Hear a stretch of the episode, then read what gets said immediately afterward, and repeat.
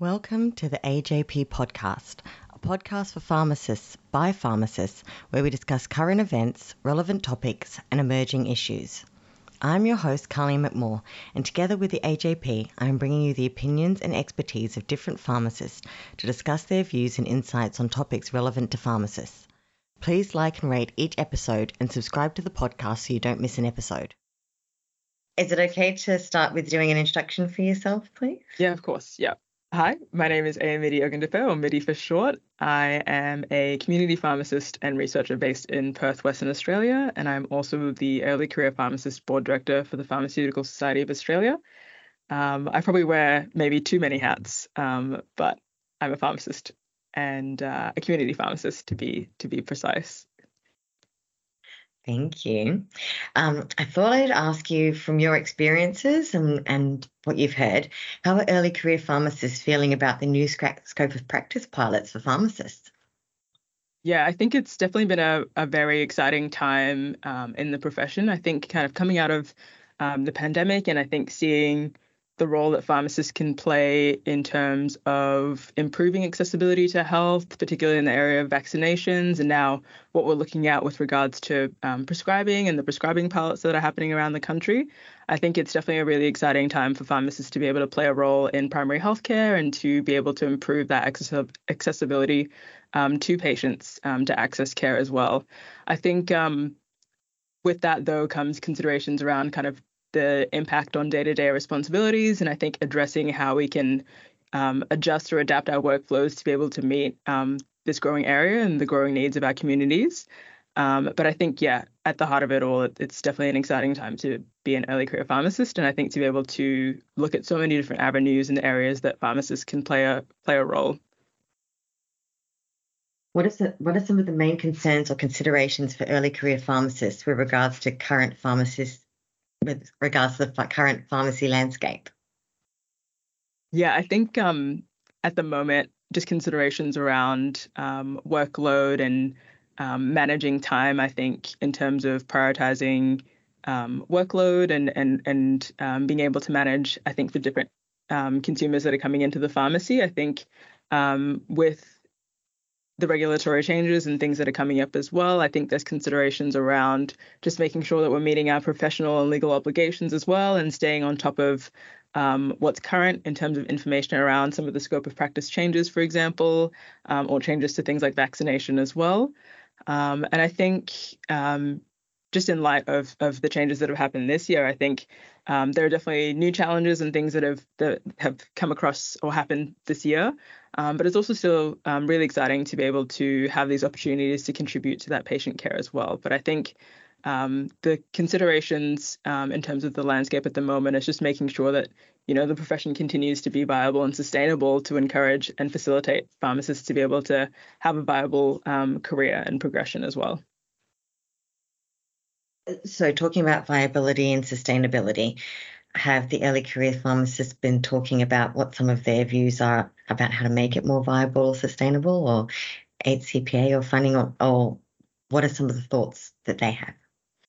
Yeah, I think the um um the thoughts at the moment, or um the opinions at the moment, are just around making sure that you know the discussions that are happening at the moment are um, taking into consideration how we can make sure that the um, profession is sustainable, but looking specifically at remuneration and making sure that you know the value and um, services that we provide to consumers um, is being met with um, you know meaningful reinvestment as well. And I think just making sure that you know if we're um, looking to have these practice um, or scope expansions or changes, that there's you know adequate remuneration and recognition to be able to support pharmacists to be able to be in those roles and to do those um, services or activities. Um, and I think that's probably the the the too long didn't read. Um, how are early career pharmacists feeling about 60 day dispensing? Yeah, I think um, it's definitely been one of one of the biggest practice changes um, that have come out of, of 2023, um, and I think um, we share those concerns in regards to things like medication adherence and and obviously making sure um, that patient safety is um, you know first and foremost. but I think you know PSA has been very proactive in terms of kind of asking for feedback from members, and um, that has been presented to department um, and the minister's office as well. So I think those concerns are definitely being heard at that level, which is really, really important.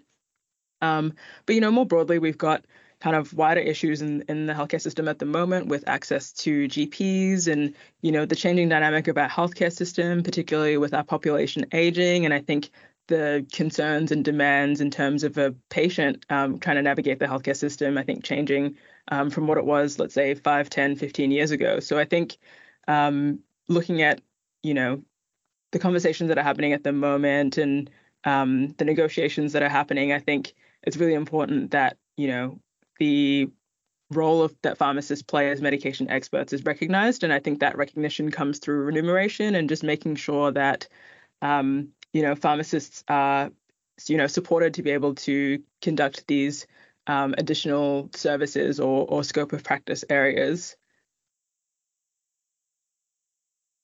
Well, I guess I'd say uh, early career pharmacists feeling as optimistic about ownership opportunities and things like that as well.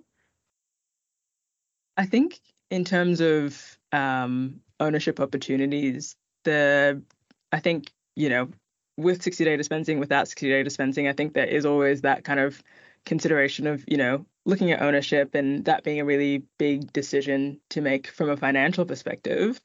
Um, but I don't know that I can necessarily speak on whether or not that's like waived or changed anyone's opinions about um, becoming an owner. I know for me personally that um, there are um, some friends of mine or peers of mine that I finished uni with that have gone into ownership and have been navigating those practice changes as well. But I think um, the appetite for ownership is is still still there. But I just don't know that I'm maybe the best person to to ask. um, I'd say, um, what are the early career pharmacists excited about and hopeful for in pharmacy? I think, um, you know, areas such as like ownership are, are probably areas that um, early career pharmacists are, you know, still hopeful and looking forward to. But there are other things as well. Um, and so, kind of areas looking at, um, you know, services and things that we can be doing outside of just um, traditional pharmacy roles, including things like general practice pharmacy or, um, let's say, pharmacists that are working in um, residential aged care.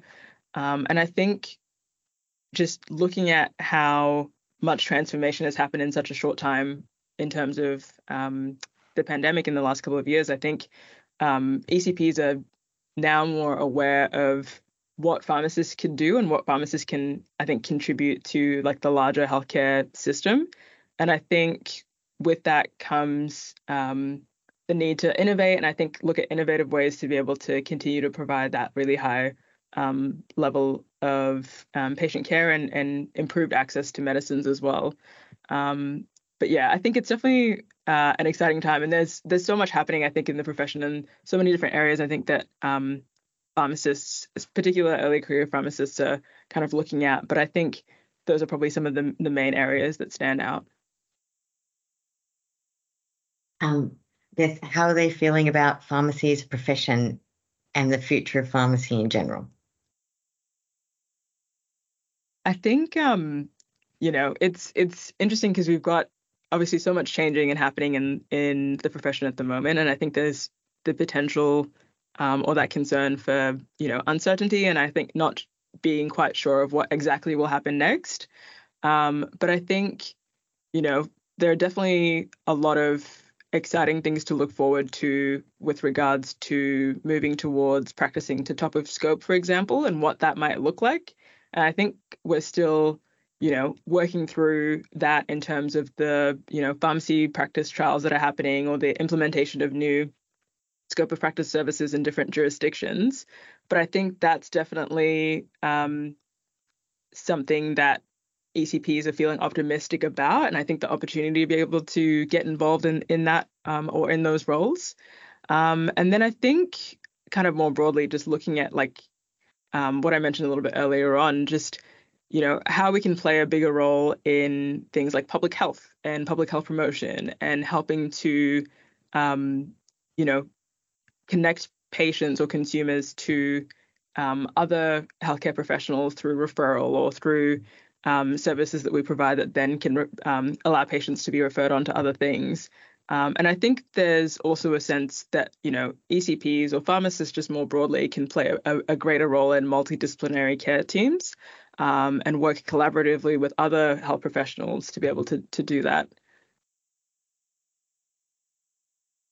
Do you think that pharmacy, or early career pharmacists feel like pharmacy training is keeping up with the changes in pharmacy? I think it's definitely a you know a quickly growing um, area and a quickly growing space, and I think um, at the moment it, it's you know that sense of trying to keep up with all the announcements and expansions and things that are changing in the profession as well. Um, I think from a kind of continued professional development perspective, PSA has a really good um, or broad catalog of CPD to be able to meet the range of interests um, and areas that are emerging at the moment. Um, and you know, conferences and the practice updates are, I think, a really good way to stay up to date with the changes that are happening as well in the profession. Um, but I think even with that as well, um, that professional development could include things like you know practical or um, like real world examples of how to kind of apply that learning into practice. Um, and I think just thinking kind of personally on my own experiences and reflecting on that, I know that you know mentorship and preceptorship has been a really big um, value add in terms of being able to bridge that gap of you know education and what I'm looking at in my CPD um, with with what happens in practice as well. Um, I guess I could ask you, um, early career pharmacists. I guess they're working on some priorities as well. Um, I thought I might ask if you wanted to share any of their top priorities or anything that their big focuses for them at the moment. Yeah, I think um from just an early career um, pharmacist perspective, I think kind of the three or four kind of key areas at the moment are looking at um, advocacy and policy and how we can get involved in that. I think you know we're at such an opportune time where there are so many discussions and conversations happening in the profession more broadly, and I think just thinking about how to include early career pharmacists' perspective. Um, and ideas and opinions and thoughts in those situations um, is is uh, super important. I think you know, we know that early career pharmacists won't always be early career pharmacists and they'll, you know, venture on and progress into their career. So um, it's important that they're involved um, in those discussions as key stakeholders. You know, we're going to inherit this profession. Um, so it's important that we have a say in it. Um, I think just thinking about, you know, mentorship and preceptorship, I think um, that's definitely another key priority area and how we can um, invest into that professional development for early career pharmacists. I think, you know, once you finish your um, you know, undergraduate or master's studies and you're kind of starting to get your feet in terms of your internship and getting registered, I think it can be quite overwhelming um, looking out into the profession, um, especially if um, you're working on your own or working in isolation. So I think having that kind of peer-to-peer support is super important as well. Um, I think um, the other kind of area that that sticks out to me as well is also just that engagement with um, with students um, and with interns as well, and just making sure that they feel like they're part of of the profession, and they are. Um, and it is so important that they're involved and engaged. Um, and I might just shamelessly plug the Early Career Pharmacist um, CSI Facebook group, um, just as a forum um, that people can, you know, raise concerns or discussions and and and to be able to have that support and that ability to connect with other people in their state or territory or with other ECPs from around the country as well. But I think it's so important, especially now with everything that's going on in the profession, that we continue to engage um, with the profession, that we continue to engage um, with discussions that are happening as well. And if, if we're feeling that we're not seeing our perspectives or our thoughts currently represented in the conversations that are happening, that there are forums to be able to share those ideas and thoughts. Um, and so I think don't feel like the, the conversation or the discussion or things that are happening at the moment are too large for you to be involved. Like there is definitely um, scope and, and room for you to be able to give your opinion and ideas. And we definitely need that. Um, you also have an interest in digital health. So I wanted to ask you, what are the changes you expect to see in pharmacy practice that digital health might enable? Yeah, big area that is growing um, and is is thriving, I should say. Um, I think in terms of digital health, just from a consumer perspective, I think patients and carers um, kind of ideas and attitudes towards how they receive care um, has definitely changed a lot, especially in light of the pandemic and you know remote or telehealth services as well. But I think looking forward, um, there are a lot of really cool ways I think that we can use technology to be able to innovate what we do, um, but also to be able to like supplement and augment what we do as well. So I think um, just to give an example, um, you know, remote patient monitoring um, and and telehealth advancements as well, but also just looking at you know from a um, pharmacist perspective, how can I use technology to maybe automate some of those like administrative tasks that are quite repetitive or or things that don't necessarily need um, my like higher level clinical decision making. Um, so then that way, I can use that time or reinvest that time to be able to participate in, you know, more of those advanced um, skills or services. Um, and so I think at the moment, the kind of challenges or barriers is just really, you know, our willingness to be able to engage with those new technologies and to be able to um, encourage the use of them, you know, in our own practices or with our patients, for example. Um, but I think there's definitely a lot that could be said and could be done in the space of digital health in terms of just improving um, if, like efficiency and effectiveness as a as a pharmacist, but also just being able to supplement what we do um, from a patient health outcome perspective as well. I guess um, and so I'd ask, I guess in general, still one more about early career pharmacists, feeling about career prospects, new roles such as GP pharmacists and aged care pharmacists, and areas like that. Sorry, do you mind repeating that again? So is it just just thoughts and feelings around those roles, or yeah, more how yeah, more how they were feeling, yeah, more how they were feeling about it all. Yeah. Yep, I think that. Hmm, just allowing myself to simmer on this question. I think you know the scope of practice changes are definitely an exciting space. I think to be able to move into. Um, but it can, I think, potentially feel overwhelming or daunting to think, okay, I'm going to be doing these services or, you know, working to a higher level or a higher scope. But I think there definitely is that excitement and that willingness to want to learn and to be involved. And I think, you know, at their core, pharmacists, you know, want to help people and want to help patients. So I think um, early career pharmacists are definitely keen and interested in how they can upskill and how they can you know, develop in these new areas. Um, and I think, you know, what we're probably experiencing now is what pharmacists, you know, 10 or so years ago were experiencing when immunization um, was something that was added to pharmacists' scope of practice. And that sense of, okay, you know, we're moving into more clinical roles and we're moving into, you know, working from a consult room and being able to provide that additional expertise um, and advice to patients outside of just being behind a, a counter or being in a dispensary. Um, and so I think it's a really exciting time. Um, and I think the ECPs are, you know, looking forward to being able to engage in these things. Um, but I think there is that potential for overwhelm in terms of, you know, so much happening and changing in the profession. But ECPs are definitely keen to to be involved and, and to help out. So I thought I'd ask, um, like your hopes or hopes of early career pharmacists with regards to 8CPA, if you, yeah, just what what you might hope to see as a result? I think maybe speaking just more broadly and generally, um, out of I think the discussions or negotiations or the new agreement, I think that there probably just needs to be a sense of I think certainty that you know the work that is done in community pharmacy or in you know primary care um, is going to be supported through remuneration, um, but also there's going to be a sense of you know quality assessment and ensuring that you know the services and things that we're doing are adding value and are of you know benefit to patients.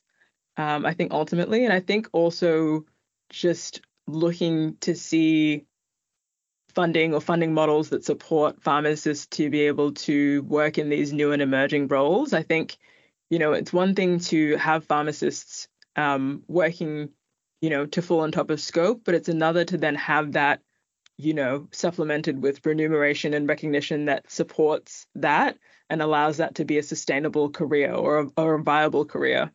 Um, and so I think that's probably what I what I can say on that, I think.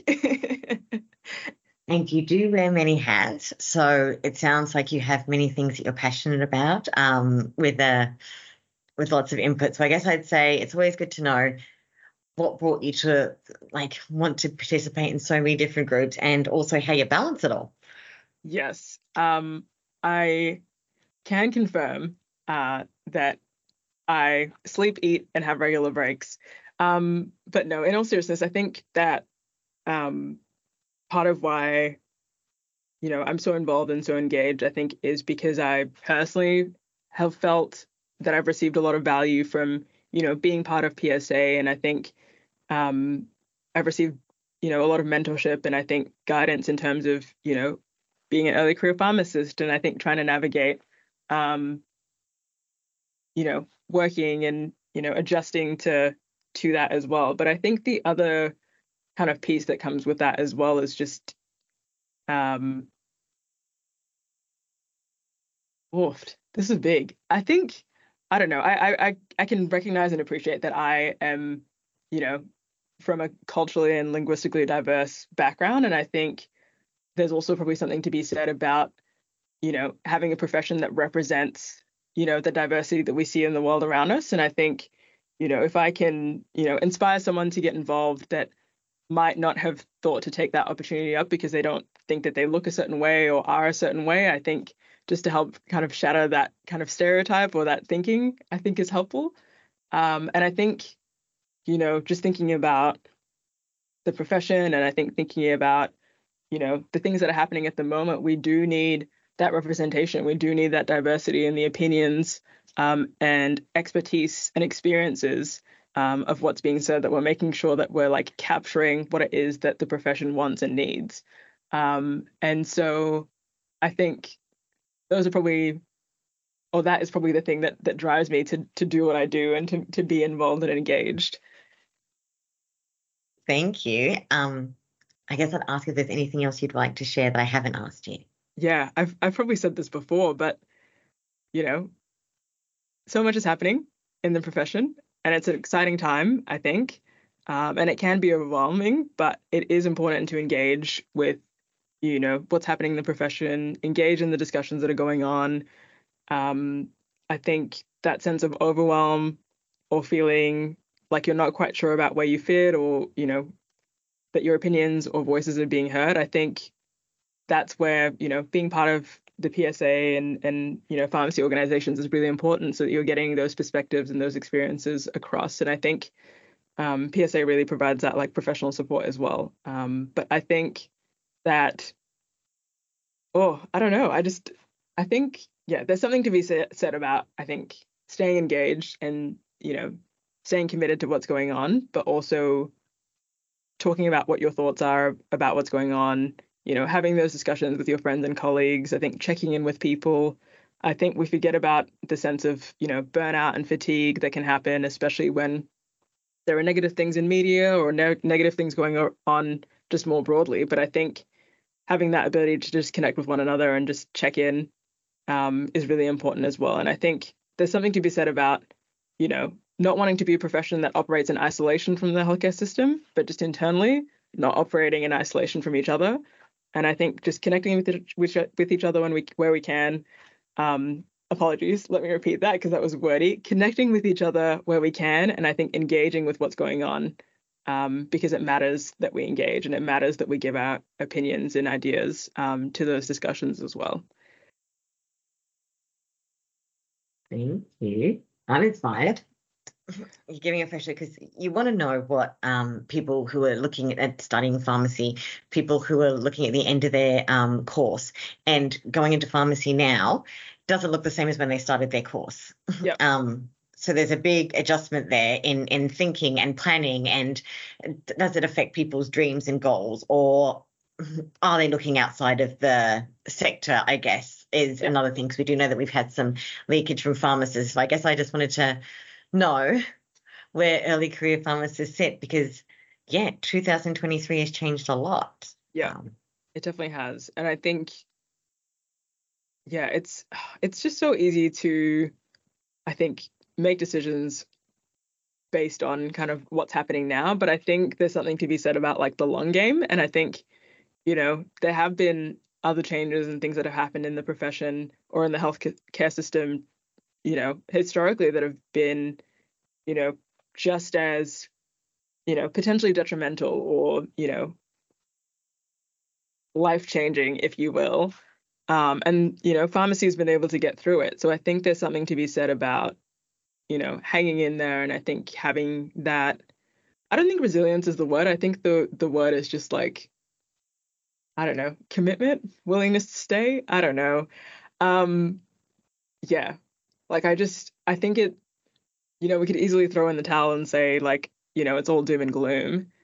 Um, but I think we're being given an opportunity to be able to contribute to the negotiations and discussions that are happening um, through the work of like policy and advocacy, but also just to be able to like actively, you know, say what our thoughts and opinions are, um, and that that is going somewhere.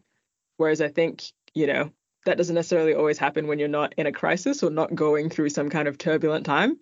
Um, and I think there's also just something to be said about riding on the momentum of the pandemic. And I think trying to just continue to reiterate um, and restate and educate and promote and, you know, just share the news of what pharmacists can do and and how they can provide value. And I think, you know, it's one thing to know that I provide value when I'm at work because, you know, my patients tell me that or, you know, they'll pop in and, and say hello and I can see, you know, the the difference that makes kind of anecdotally. But I think just trying to pull together that evidence and and um, that information to be able to give people that are you know sitting on those tables and having those discussions or meetings um, what they need to show like hey look like this is what pharmacists do in all of these different roles and in all of these different areas. This is how we can support you know patients to be able to continue to have you know high access to care um, and high quality care. Um, and this is how we can do it collaboratively with other people that are in the healthcare system. You know we're not we're not trying to say we're the only people here. We're just trying to say hey we're part of the solution to be able to um, make these things happen. So uh, don't forget us. Thank you so much. That was really amazing. Thank you. Thank you. We hope you've enjoyed this episode of the AJP podcast. If you have any thoughts, comments, or suggestions about this episode, please visit the AJP website forum at ajp.com.au and join the conversation. If you have any suggestions for future topics or would like to participate in the podcast, please follow us on Twitter at AJP Podcast and send us a message.